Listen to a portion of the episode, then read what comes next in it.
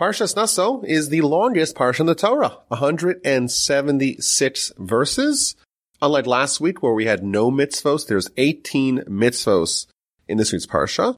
And it begins right where it left off last week. Last week we counted the Levites. In fact, we counted the Levites twice. We counted initially the Levites from the age of one month and older. And then we counted the Levites between the age of 30 and 50, which is the working age when they actually are tasked with the maintenance and the transportation of the items of the tabernacle.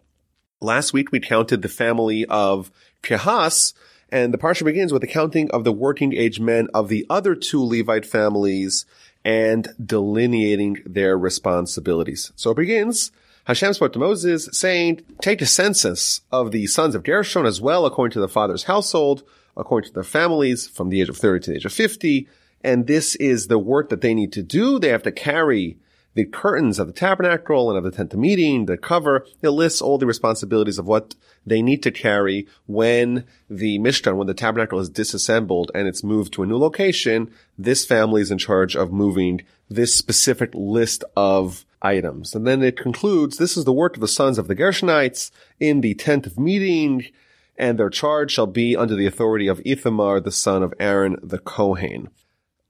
The family of Kehas, they were overseen by Aaron's eldest surviving son, Elazar. We read about that last week.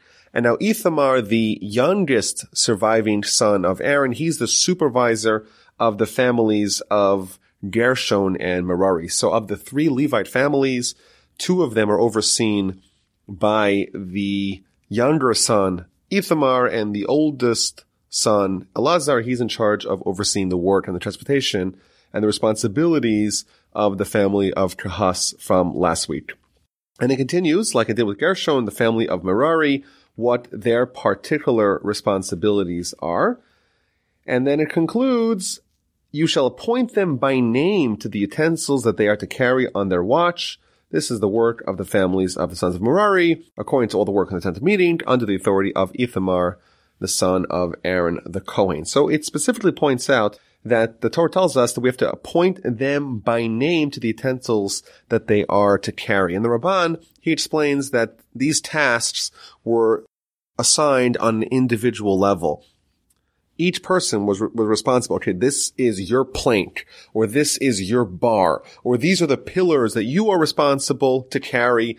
And you can't just, it wasn't just done, oh, you're, this family's in charge of these planks. It was done on an individual per capita basis. Now, why is it only mentioned now? Why only by the third family, the family of Merari, are we told this important insight that the responsibilities have to be dispensed on a per capita basis? Each individual, which particular planks and which particular pieces of wood and which particular items they have to carry. So the Ramban explains that the family of Merari, the weight of the items that they had to carry was substantial and therefore you may think that, hey, if I have these planks, maybe I can have someone else, my friend, he can help me schlep them. Therefore, specifically we're told that every individual is assigned by name. What precisely must you take? And you can't shirk your responsibilities and you cannot give it to someone else. And I think there's a valuable lesson here that the Levites, the leaders of the Jewish people, they were assigned what their particular responsibilities were. They didn't choose it. The positions of leadership, the responsibilities were given to them, were assigned to them. And like we saw last week, some of the Levites in the temple itself and in the tabernacle, they were ushers, they were doormen. Some of them were singers. And in fact, the halacha is very strict about saying that it's forbidden for someone to do the job that they weren't assigned someone else's job. And I think there's a valuable lesson for us over here. We maybe erroneously assume that what happens to us in our lives and the various circumstances in which we find ourselves, that's happenstance, that's chance. And of course, we believe that it's the Almighty who's manipulating what happens and what you encounter and what role you end up playing in society and the community is actually assigned to you by the Almighty. And you cannot avoid it. You can't say, Oh, I want to have a different responsibility. You have to embrace that, but also you have to believe that you have the strength to bear that load, to fulfill that responsibility. Maybe if you were from the family of Merari and they said, okay, these two enormous planks from the western side of the tabernacle, that's your job. And you look at it and it's big, it's heavy, and you look at yourself, you look kind of frail. How can I do it? The answer is if the Almighty gave you that task, then indeed he will also give you the strength to be able to fulfill it. There's an amazing story that I like to share about this. My grandfather of blessed memory, he spent many years as the head of the yeshiva in the town of Be'er Yaakov. The yeshiva is called the yeshiva of Be'er Yaakov. And one of his roles, one of his responsibilities in the yeshiva was that every week he would give a lesson, a Musar lesson, a Musar lecture to the entire student body. And in fact, we have today, as the heirs of my grandfather's legacy, we have thousands of handwritten notes and essays that he wrote based upon his weekly lectures in the yeshiva. He wouldn't just recycle material. Every week he would come up with something new, something amazing. And there was one week where something very unusual happened. He was slated to give his weekly lecture to the entire student body and he came up with nothing. And the more he tried to study and the more he tried to immerse himself in some idea to see if something develops, if he could develop it into, into a lecture, he found that he had no success. And the time for his discourse is swiftly approaching and he doesn't really have anything to say. And what's he going to do? Everyone's going to be waiting, sitting down, waiting for him to give a speech and he's not going to have anything to say. And he decides to just walk to the yeshiva grounds and find out what he's in the hands of the Almighty. He has no solution about what to do and the time is near and it's time to go. So he gets dressed and puts on his his frock coat, his rabbinic frock coat, and his hat, and he heads to the yeshiva facilities. And when he gets there, something that never happened before and never happened since happened. His partner in the yeshiva, the Rosh Yeshiva, the head of the yeshiva, he came to him and said to him, I have a very unusual request. My father-in-law is in town and he wanted to know if it would be possible for you to relinquish your weekly spot and allow him to speak. He wants to speak to the yeshiva boys. And then my grandfather said that it, it hit him. Maybe previously he thought that, you know, he was able to study and he was able to immerse himself in Torah and come up with a brilliant lecture, a brilliant discourse every week. And now he realized that no, this was the role that the Almighty assigned to him. And therefore the Almighty said, I'm going to give you the ability to fulfill the mission that I entrusted you with. But when you don't need to give it, well, then you're on your own. And of course, what can we accomplish when we're on our own? We're, we can not accomplish anything. And that kind of put into perspective this idea that we see over here, that each one of the Levites on an individual level is assigned with a certain responsibility, and that is given to them by God, assigned to them by name. That's what the Almighty apportioned for them. It's their responsibility. They cannot give it to others, but they also should be comforted by the fact that they know that they'll have the ability to fulfill it. Chapter 4 concludes with the final tallies of each one of these three families and the totals, the amount of working age Levites from all three families. It was 8,580. He counted them at the word of Hashem through Moses, every one over his work and over his burden, and his count was as Hashem had commanded Moses. Chapter 5 begins with an interesting law, and that is the purification of the camp. After the tabernacle is erected, it's time to make sure that the people who are not allowed to be on the tabernacle grounds are not there. So we read, command the children of Israel that they shall expel from the camp everyone who has tsaras. Tsaras, of course, is the skin ailment that really is a spiritual malady manifested by skin disease. Anyone has a zav emission and anyone contaminated by a human corpse. And Rashi tells us that this instruction was recited to Moses on the day that the tabernacle was erected, the first day of Nisan, two weeks shy of the anniversary of the Exodus. Now Rashi tells us that the camp of the Jewish people was divided up into three different camps. You had, of course, in the tabernacle is called the, the camp of God, the camp of the Shekhinah, the divine presence. Surrounding that, you had the camp of the Levites. They were right in the middle, in the epicenter, surrounding the tabernacle. And in all four directions, you have the encampments of the various tribes, like we spoke about last week. Each three tribes were given one direction and they had their flags, etc. And these three people, the people who have tsaras, people who have zav emissions, and the people have, who have become contaminated by a human corpse, they have different, they, they all have to be expelled from the camp, but the rules are different. Someone has tsaras, they get sent out of all three camps. They have to go outside of the entire encampment of the Jewish people. The Zav is allowed to live, allowed to inhabit in the camp of Israel, but not in the camp of the Levites, nor the camp of God. And someone who has become contaminated to a dead body, that person is only not allowed, is only expelled from the camp of God, but can even reside, can even dwell in the camp of the Levites. And then we read an, another interesting law that doesn't seem to be relevant at all, and that is what happens when someone steals from a convert. And uh, the connection, the Ramban tells us, what's the relevance? We're just talking about, you know, the counting of the Jewish people and the counting of the Levites, and now the setting up of the tabernacle. How does this relate to someone stealing from a convert?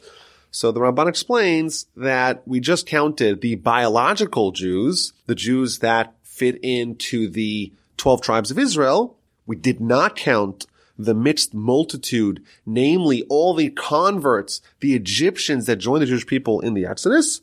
And you may think that, well, they weren't counted and therefore they're fair game. We could do with them whatever we want. And therefore the Torah reinforces that no, they're Jews, they're your Jewish brethren, and it tells us the law, the specific law that relates to what happens when someone steals from a convert. So when someone steals from anyone, we read the following law. A man or woman who commits any of a man's sins, which specifically we find out in the commentaries means stealing, and they confess, then when they have to pay, they pay the principal what they actually stole, and they have to add a penalty of a fifth. What if the person that they stole from has no heirs and they died? Well, then the debt is returned to the Kohen. And in addition, the person has to bring an atonement sacrifice. And Rashi explains that this is a very unique case. How is it possible for someone who is Jewish after all, we're all relatives. We're all descendants of Abraham, Isaac, and Jacob. So maybe we're not first cousins, but we're second cousins or third cousins or fourth cousins. Eventually we're all related. How is it possible for someone to not have any kinsmen, not to have, not to have any relatives? Rashi tells us that what this means is this is a unique case where there is a Jew who has no halachic relatives, and that is by a convert. If someone converts from a halachic standpoint, they're like a baby that was born and we don't view them as related to their biological family from a halachic perspective. And therefore, in this case, if a man has no kinsman, it goes to the Kohen. So if someone steals from a convert and swears falsely and subsequently the convert dies and the convert has no heirs, i.e. didn't get married and have children after he converted, then the money has to go to the Kohen. As a side note, the Talmud proves from this verse that a child cannot bear children. Why? What does it say? If the man has no kinsman, meaning if it's a man who converted, and then they have no kinsman, then the money goes to the Kohen, but is, but is implied from this that only a man must you go seek out, see if they have any kinsmen, but if it's a child, a child who converted, a child convert, in that case, you don't need to inspect to find out if they have any children because we know from a biological perspective, you have to hit adolescence before you can be fertile. And then we read two more laws in verse 9 and verse 10. And every portion from any of the holies that the children of Israel bring to the Kohen shall be his. There's a dispute here. Rashi understands this to refer to the Bikurim. The Ramban, he understands that it's a different kind of gift that's offered to the Kohen. It's the Truma gift. And it belongs to the, to the Kohen. A man's holies shall be his, and what a man shall give to the Kohen shall be his. So there's two explanations here in Rashi. What is this verse 10? What, what's it telling us? That a man's holies, meaning the money that they give to the Kohen is his. So Rashi explains in the first explanation that the owner gets the goodwill of deciding to which of the Kohanim and Levites he gives the tithes. So when someone has a field and they have a crop and a yield, they have to give 10% to the Levite and they have to give around 2% to the Kohen. The 10% is called the tithing and the truma is the 2% that goes to the Kohen. Now, which Levite merits the 10% of the tithing and which Kohen gets the 2% of the teruma? That goodwill, meaning the decision to be able to decide to which Kohen and which Levite the tithes go to, that goodwill belongs to the Israelite who is the landowner. That's the first understanding. That the holies, meaning the donations that he has to give, he chooses to whom he wants to give it. And then Rashi says something very interesting in the second explanation, and that is if someone decides that they don't want to tithe, they don't want to be generous. They want to be more miserly. 10%, I'm going to give to the Levite. I don't want to do that. Well, someone who does that decision, someone who makes that decision, someone who makes that calculation, he should know that the tithes will indeed be yours. You think you're going to save money by not giving the 10%. You'll end up with that 10%, but you'll lose the 90%. This is a promise from God, so to speak. If someone withholds from tithing, eventually they will get those tithes, but they'll lose everything else. And then the Torah tells us an entire section here, really it's a whole book of Talmud to understand all the details of it, and that is the laws of a sota, a suspected adulteress. God spoke to Moses saying, speak to the children of Israel and say to them, any man whose wife shall go astray and commit treachery against him, and a man could have lain with her carnally, it was hidden from the eyes of the husband, she becomes secluded, they, they could have been defiled, there's no witness, then the laws of the sota, of the suspected adulteress, chicken, meaning a man is not sure if his wife is behaving faithfully. He warns her, don't seclude with this man. The woman secludes with the man anyhow, there's witnesses that they secluded. We don't know what happened behind closed doors, but we could maybe suspect that maybe she committed adultery. In that case, the laws of the sota kick in. So there's a few interesting Rashis here at the beginning of this section in verse 12. First of all, Rashi asks the question, there's a very unusual juxtaposition. It begins talking about in verse 10 what happens if someone doesn't want to give the tithing to the Kohen. And immediately afterwards, it talks about what happens when someone's wife, God forbid, is suspected of committing adultery. What's the possible connection? So Rashi tells us something very interesting and maybe um, a little bit not so easily understandable. The connection is if you don't want to give the Kohen his rightfully deserved tithing, you'll eventually go to the Kohen, but not for tithing, for something much worse, because maybe your wife, she'll be a suspected adulteress and you'll have to go to the Kohen.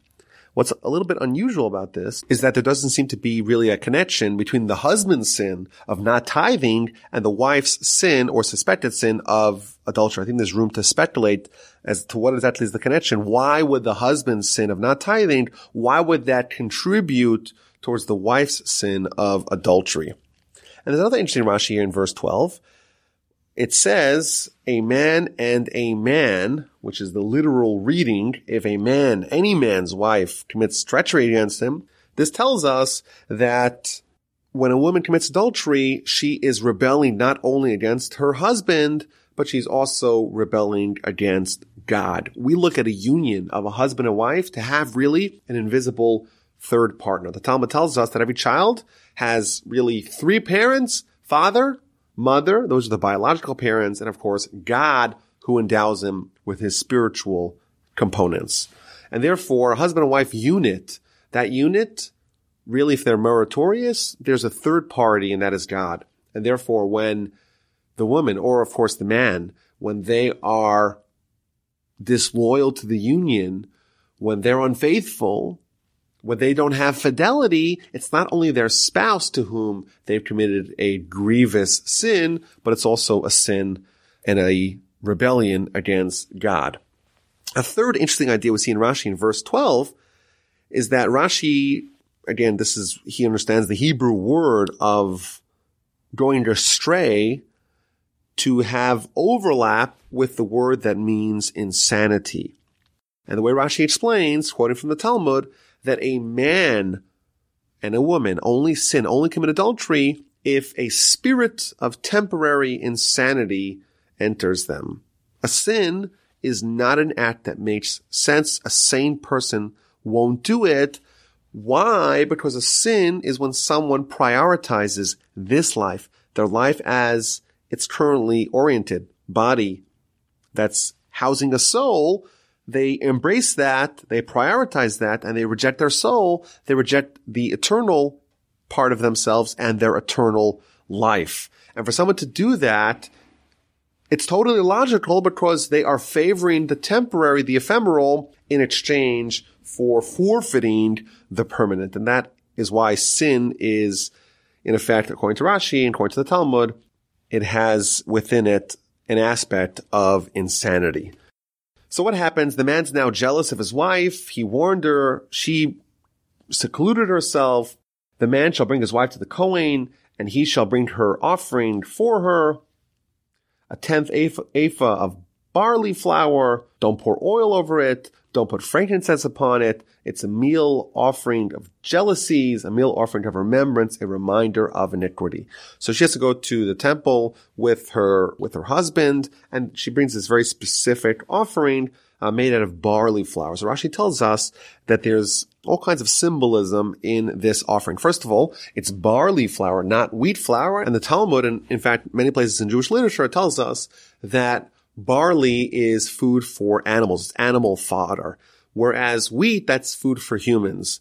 And what it tells us is that if someone commits adultery, they're acting somewhat like an animal. They're favoring the animalistic side and they're eschewing their spiritual side. And therefore, that's the kind of offering that she brings. Uh, there's no oil on it, and oil makes it really beautiful. This is something that's not so beautiful. Uh, there's no frankincense upon it. Rashi tells us the frankincense that refers to the matriarchs, the mothers of the Jewish people. This woman, or at least she's suspected of departing from the ways of the matriarchs. And there's a very interesting idea here that my grandfather used to always say that this offering, this sacrifice, this meal offering that the suspected adulteress brings, the verse tells us it is a remembrance of sin. It's a monument of sin. And my grandfather explained that because this offering is there to invoke the sin, we want to make it as forgettable as possible. And therefore, it's not made out of wheat. There's no oil. There's no frankincense. It's, really downplayed in order that should be forgotten. My grandfather quoted an unnamed book that says that how does someone know when they sinned? How do they know that they've been atoned for? They've been expiated. How do they know that indeed the sin has been forgiven by God? When do you know it's forgiven? When you indeed forget it. And that's why we have to strive to forget our sins, to not dwell upon them, because the more we dwell upon them, the more we think about them, the more we're still connected to it, and the sin is not being ignored. It's not being removed from within ourselves. And therefore, over here, when the sota, the suspected adulteress, is bringing an offering, which is a testament, which is a memorial, which is a remembrance of sin, it should be as forgettable as possible. Now, once she brings the offering, there's a major effort to try to get her to confess. We don't know what happened behind closed doors. Did she commit adultery? Did she not commit adultery? Only God knows and only the people involved know. However, we're going to do a process that will verify whether indeed she sinned. And if she did sin, she and the perpetrator, the, the adulterer, will both die in a miraculous fashion. However, the Kohen is encouraged to try to do whatever he can to get her to confess. If he could elicit a confession, if she could say, I'd sinned, I committed adultery, then she doesn't go through this process and they could amicably divorce and she could be an adulteress, a confirmed adulteress, and we don't have to verify via the SOTA process. And therefore, the Kohen does whatever he can, makes her move, does things that will hopefully drive her a little crazy, maybe even embarrass her in order to evoke, in order to elicit a confession. So he tells her that if no man was with you, you've not strayed or defiled with someone other than your husband, then these waters, the waters that he prepared, are going to prove you're innocent. But if you have strayed with someone other than your husband, not only in this instance where there's a suspected case of of adultery based upon seclusion, but anytime, if you've been, if you've had any infidelity towards your husband, then you will die by drinking this bitter waters, the waters in which the name of God was erased. It's going to enter your innards. It's going to cause your stomach to distend and your thighs to collapse. And the woman accepts upon it and he writes upon a scroll the entire section of the, of the sota, the Torah section over here. He erases it in the bitter waters, puts some dust in the water as well. She drinks it and if she committed the sin, if she did adultery, she would die right then and there. And if not, the Torah tells us that she would be given a great blessing. She would have tremendous fertility. If she, if she was infertile, she'll become fertile. If she was fertile, but she only had a baby every two years, she will have a baby every year. If she had lots of babies, but they were short, they'll be tall, they'll be more beautiful, they will be more male, they'll be more handsome whatever it is, she will be blessed. So that's the basic story of the Sota. The Ramban here has a very interesting essay about the nature of this miracle and the purpose of this miracle. And he points out that there is no other law in the Torah that is entirely miraculous as this one. This wondrous permanent miracle that happened to the Jewish people, namely that these waters, these bitter waters that the Kohen would, would prepare would be able to verify whether or not the woman committed adultery or not. And this only happened when the Jewish people, or at least the majority of them, were doing the will of God. And the purpose for it, says the Ramban, is in order to ensure that people don't behave in adulterous in promiscuous ways and to cleanse Israel from bastardom, that people shouldn't be sleeping around in a way that defiles the Jewish nation in order that the presence of God should be amongst us. And therefore, the Ramban quotes the Talmud that when adultery became rampant, the waters of the Sota stopped working.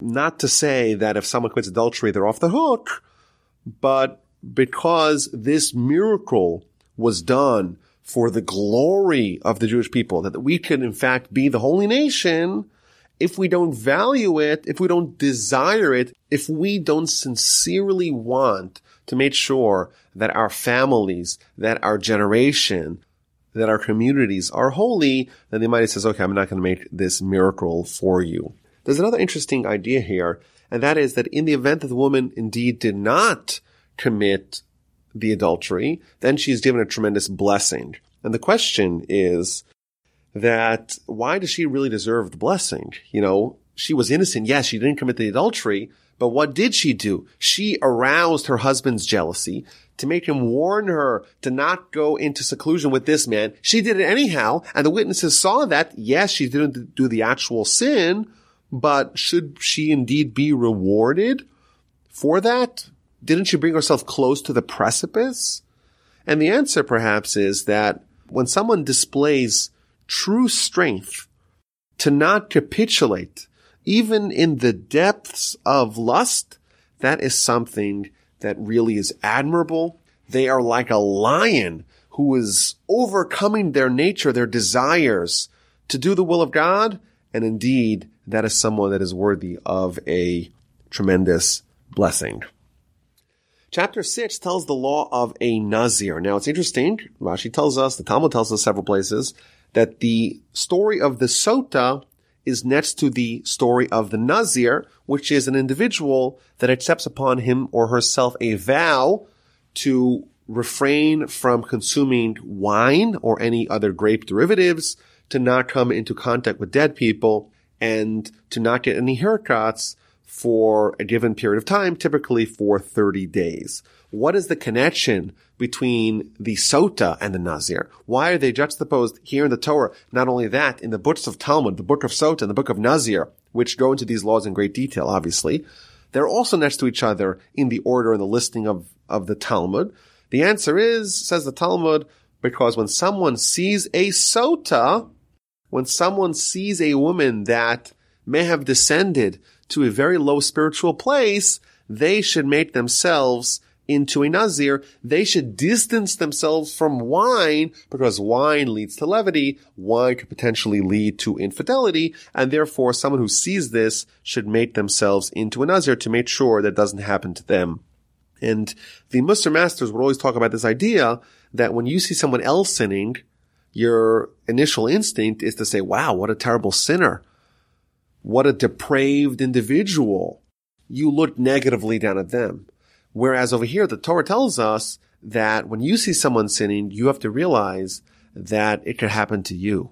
And therefore you have to point it inwardly. You have to say, what can I do to ensure that I don't make the same blunder? I don't make the same mistake. I don't fall into the same trap as they did.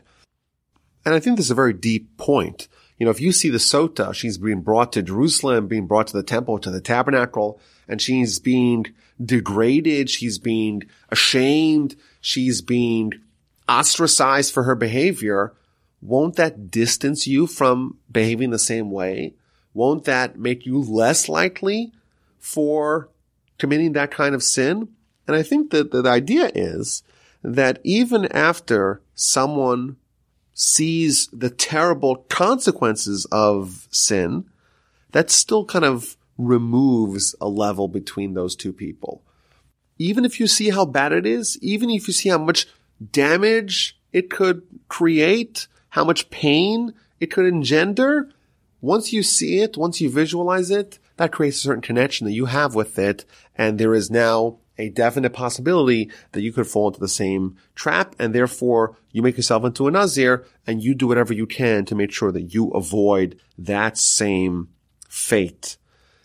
Now, we read about the Nazir and it starts off, speak to the children of Israel and say to them, a man or a woman who shall disassociate himself by taking a Nazarite vow of abstinence for the sake of Hashem. So the commentaries point out that a man who makes himself into a Nazir, in Hebrew, the word is Yifla, which literally means does something wondrous. And the Ibn Ezra says that when someone does something like this, someone takes concrete steps to dissociate themselves from the mundane, to make themselves like an ascetic, to distance themselves from the ways of the masses, the masses who follow the, their lusts, that something is indeed a wonder to behold. So what are the laws? They have taken a vow of abstinence for sake of God. They shouldn't eat new wine or old wine. Don't drink vinegar, or anything that's grape derivatives, not even dried grapes. All the days of his abstinence, anything made from wine, grapes, even the pips or skins, he shall not eat. That's the first law. All the days of his Nazarite vow, a razor shall pass over his head until the completion of the days when he completes his Nazarite period. And then the third law, verse 6, all the days of his abstinence for the sake of Hashem, he shall not come near a dead person. So there's a very fascinating teaching here in the Baal HaTurim. Why should he not come into contact with dead people? Because when someone becomes a Nazir, when someone accepts upon himself this vow to dissociate him or herself from this world and its pleasures and dedicate themselves to God, it's quite likely that they're going to become a prophet as a result. And if they're in contact with dead people, People may say the reason why they achieve prophecy is via talking to dead people. And therefore it's critical that they don't come into contact with dead people so that no one makes the mistake that the spiritual pinnacle that they reach was a result of anything from the dead, rather result from them personally overcoming their innate animalistic character and designating themselves for God. There's a very powerful idea here in the Seforno. He explains that the, the concept of the Nazir is for someone to become like the Kohen Gadol, like the high priest. Just like the high priest is someone who is above the rest of the people. They're designated for holiness. They're for God. They're not for the rest of the people. They kind of have uplifted themselves. Their, their stature is above the rest of the populace. And even when their close relative dies, they don't defile themselves. They don't lower them, their, their status. So too, the Nazir becomes like a Kohen for a limited amount of time. You could become a Kohen, like a high priest, for a limited amount of time and to upgrade yourself to live in a higher plane. And the hope is that even after you complete your term, you retain those accomplishments and that stature. Now, what if this person becomes contaminated unintentionally? If a person should die near him with quick suddenness, meaning that the, the Nazir is trying to mind his own business, the guy next to him just drops dead, and now he became contaminated. So he has to go through a purification process and start the Naz- Nazir period again. He has to shave his head and spend seven plus one, eight days in purification, bring various sacrifices, shave his head, and then rededicate himself to God. And the initial days that he started, those days should fall aside. They don't count. You start from square one. So a few interesting points here. Rashi tells us that when someone becomes a Nazir and then unintentionally is disqualified because he comes in contact with a dead person, they have to bring various sacrifices, including an atonement sacrifice. And the question that Rashi asks is, why does the Nazir who unintentionally became impure, why does he need to bring a sin offering? And he explains, one opinion is that, well, you should have been more careful.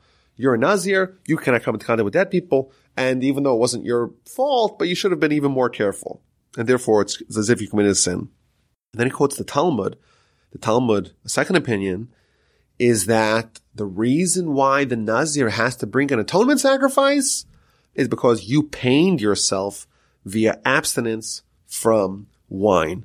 Judaism is about gratification and reward.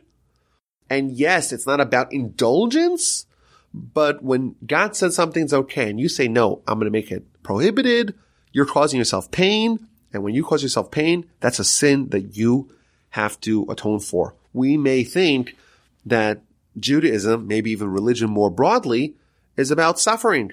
I'll suffer here, but in the afterlife in Olam Haba, I'll have it good. And here we find out the answer is no.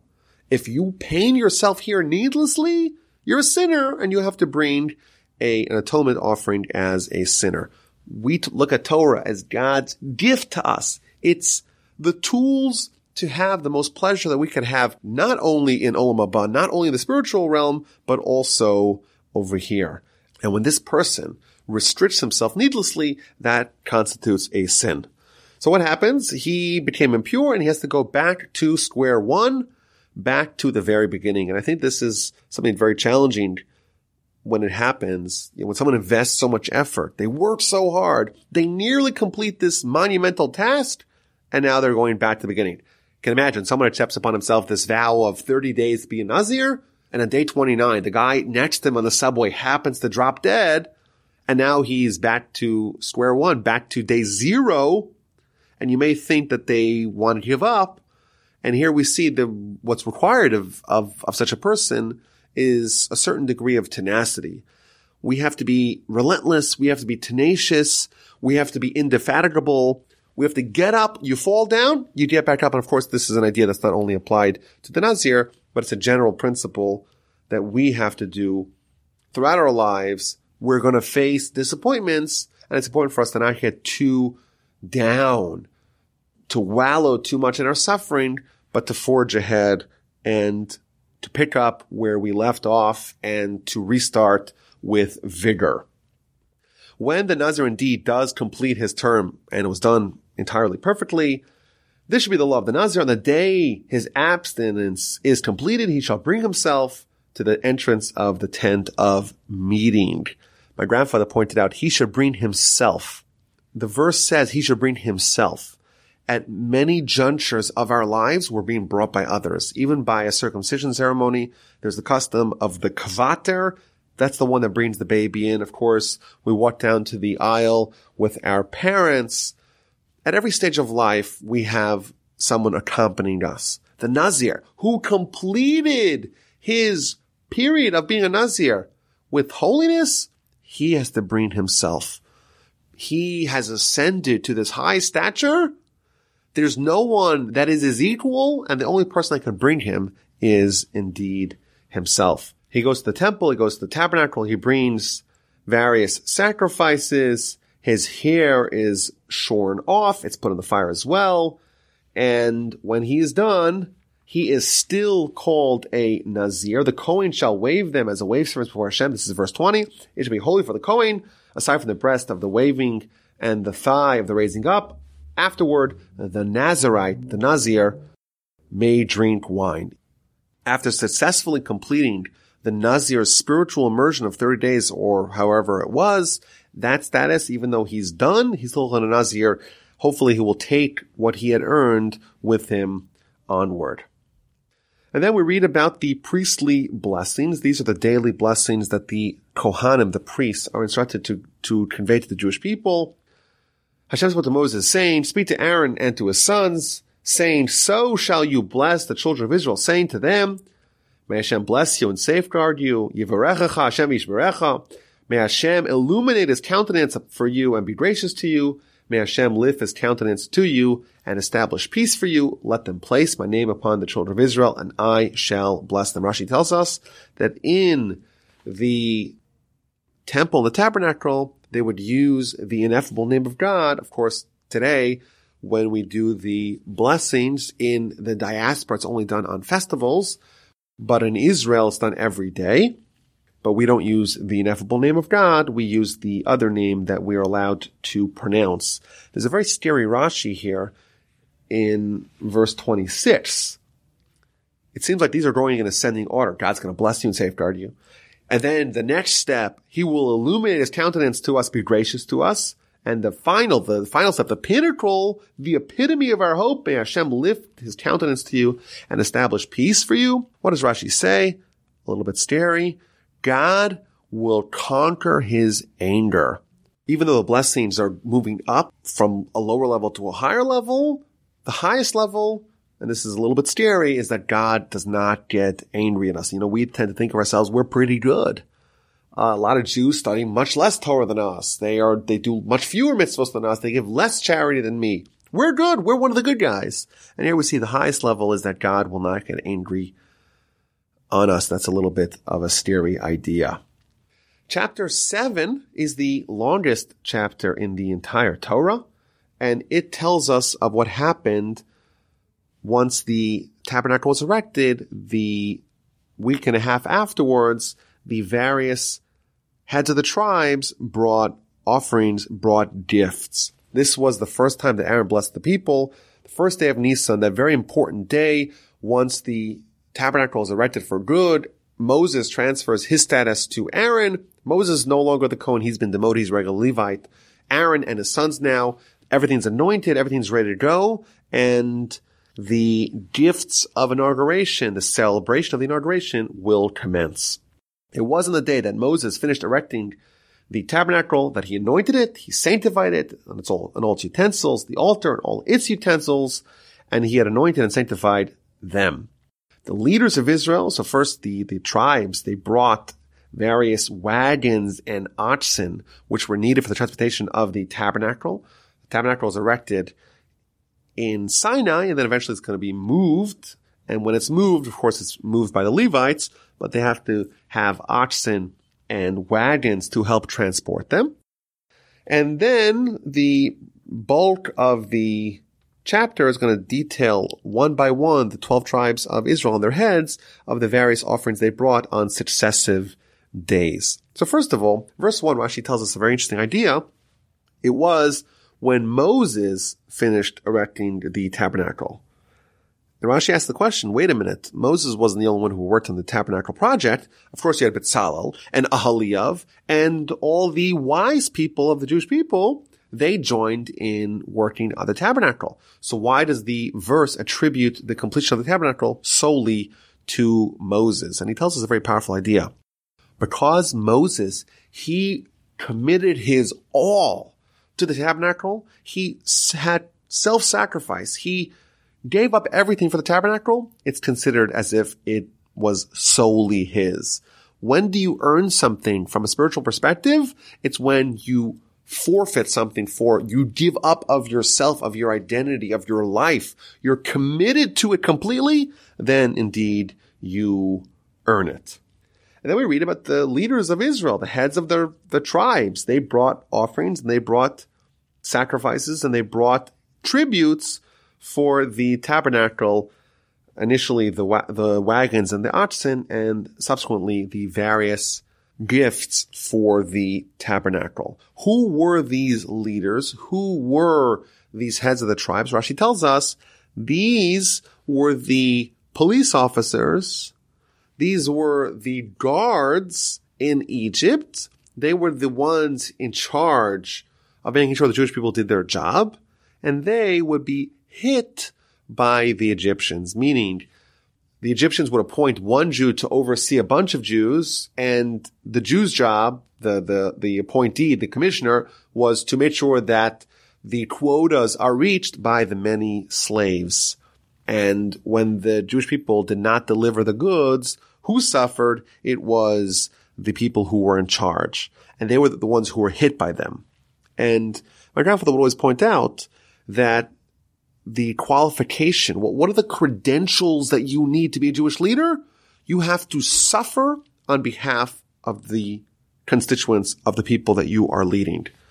Today, we think of someone going to uh, school, to going to university, going to get a doctorate, someone to write a thesis, to be able to be a politician, to be able to be a leader. In the Jewish nation, for our people, what are the credentials? What are the necessary qualifications? You have to absorb blows on behalf of the Jewish people. That renders you someone who's worthy of leading them. And they're volunteering to give all kinds of good stuff towards the project, towards the tabernacle. And Rashi tells us, and we spoke about this previously, that when Moses called out for donations for the tabernacle, for the materials for the tabernacle, the heads of the tribe, these very same people, they said, you know we'll wait till the end. We'll give whatever, whatever they don't cover. And in fact, they underestimated the generosity of the Jewish people. And the Jewish people covered everything. And there was nothing left for them. And they had to only give the Avni Shom, the Avni Miluim, the various stones of the breastplate and the ephod, the apron-like garment of the high priest. And now, when this is uh, six months later, when the tabernacle is done, there's another opportunity to give, and they say, we're not waiting to see what no one else covers. We're going to jump ahead. Previously, the Torah had deducted a letter from their name as a way of criticizing them. And now they said, okay, we're not going to wait for someone to say, okay, this is what's left over for you. We're going to jump ahead and we're going to volunteer on our own what we're going to give.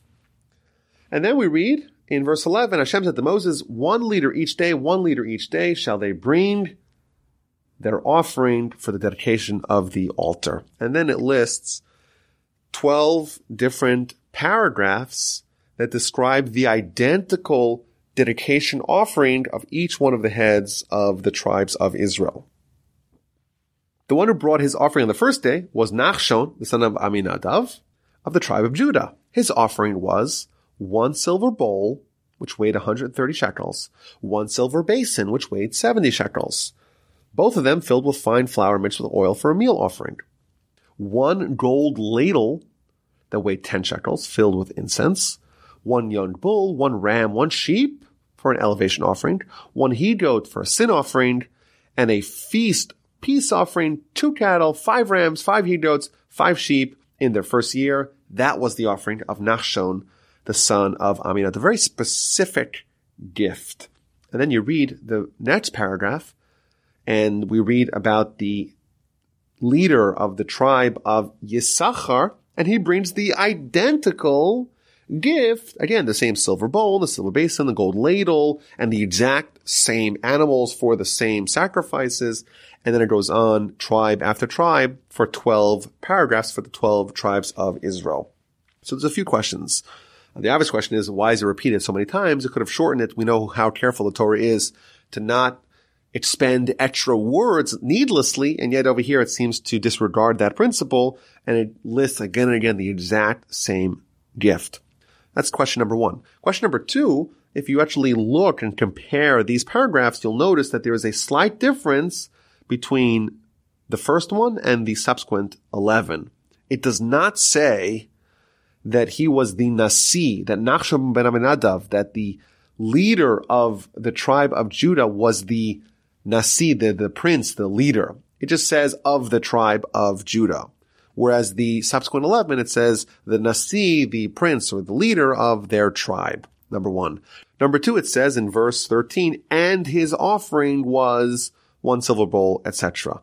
It's almost as if there was an offering beforehand, but there really isn't someone offering beforehand. They were the first one. So there's two discrepancies between the first one and the subsequent 11. So the commentaries tell us that the reason why it does not give him the same honor, so to speak, as the rest of them is because he went first. And of course, the tribe of Judah is also the tribe of royalty, of the monarchy. And therefore there is a suspicion that someone of that tribe is likely to have a certain degree of hubris, a degree of aloofness. I'm better. And therefore to, to kind of create equality between the tribes and to remove potential likelihood of competition, he was not labeled as the Nasi, as the, as the prince, as the leader, and the indication was given as if there was someone who preceded him. Now the Ramban, he explains that these inauguration gifts, it covered each different type of offering. There was, of course, the meal offering, the Ketores, the incense offering, an elevation offering, a sin offering, and a peace offering. These are all the variety of offerings in the tabernacle. Therefore, as we kickstart the tenure of the Jewish people with the tabernacle, each offering type is brought at the beginning. And he suggests that it might be a mitzvah to celebrate and inaugurate the temple and the altar whenever you're erecting a tabernacle, a temple, or an altar, there's a mitzvah to make a big celebration and an inauguration ceremony. And he goes through historically. Solomon did it. He brings proof to that. The Second Temple, the Great Assembly did that. And indeed, we have this to look forward to in Messianic times. There's going to be a very grand celebration with the building of the Third Temple. May it come speedily in our days. Now, this precise offering, this precise set of gifts that all the heads of the tribes brought, there's a lot of mystical meaning behind it. So Rashi tells us, for example, the silver bowl, the gematria is 430, corresponding to the age of Adam when he died. It weighs 130 because that's how old Adam was when he was born. The silver basin corresponds to Noah. It's, it weighs 70 corresponding to the 70 nations.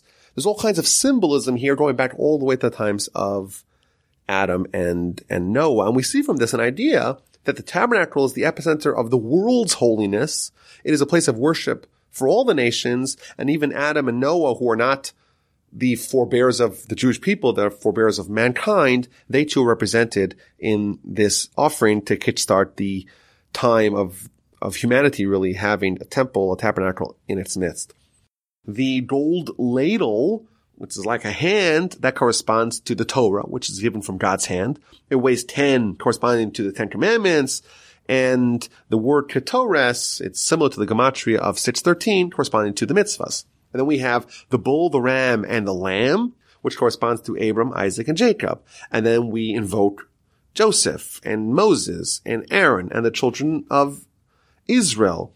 And it corresponds to the Kohanim the Levites and the Israelites, and the Torah, the Nevi'im, the Ksuvim, the Torah, the prophets, and the writings, and the five books of the Torah, and the five of the Ten Commandments on one tablet and the five of the Ten Commandments of the second tablet, which is a long way of saying that these gifts were not random. But what's interesting is that Rashi offers his commentary not on the first tribe, not by the tribe of Judah, but by the second tribe, the tribe of Issachar. And the obvious question is, why does Rashi explain it only the second time that it is mentioned?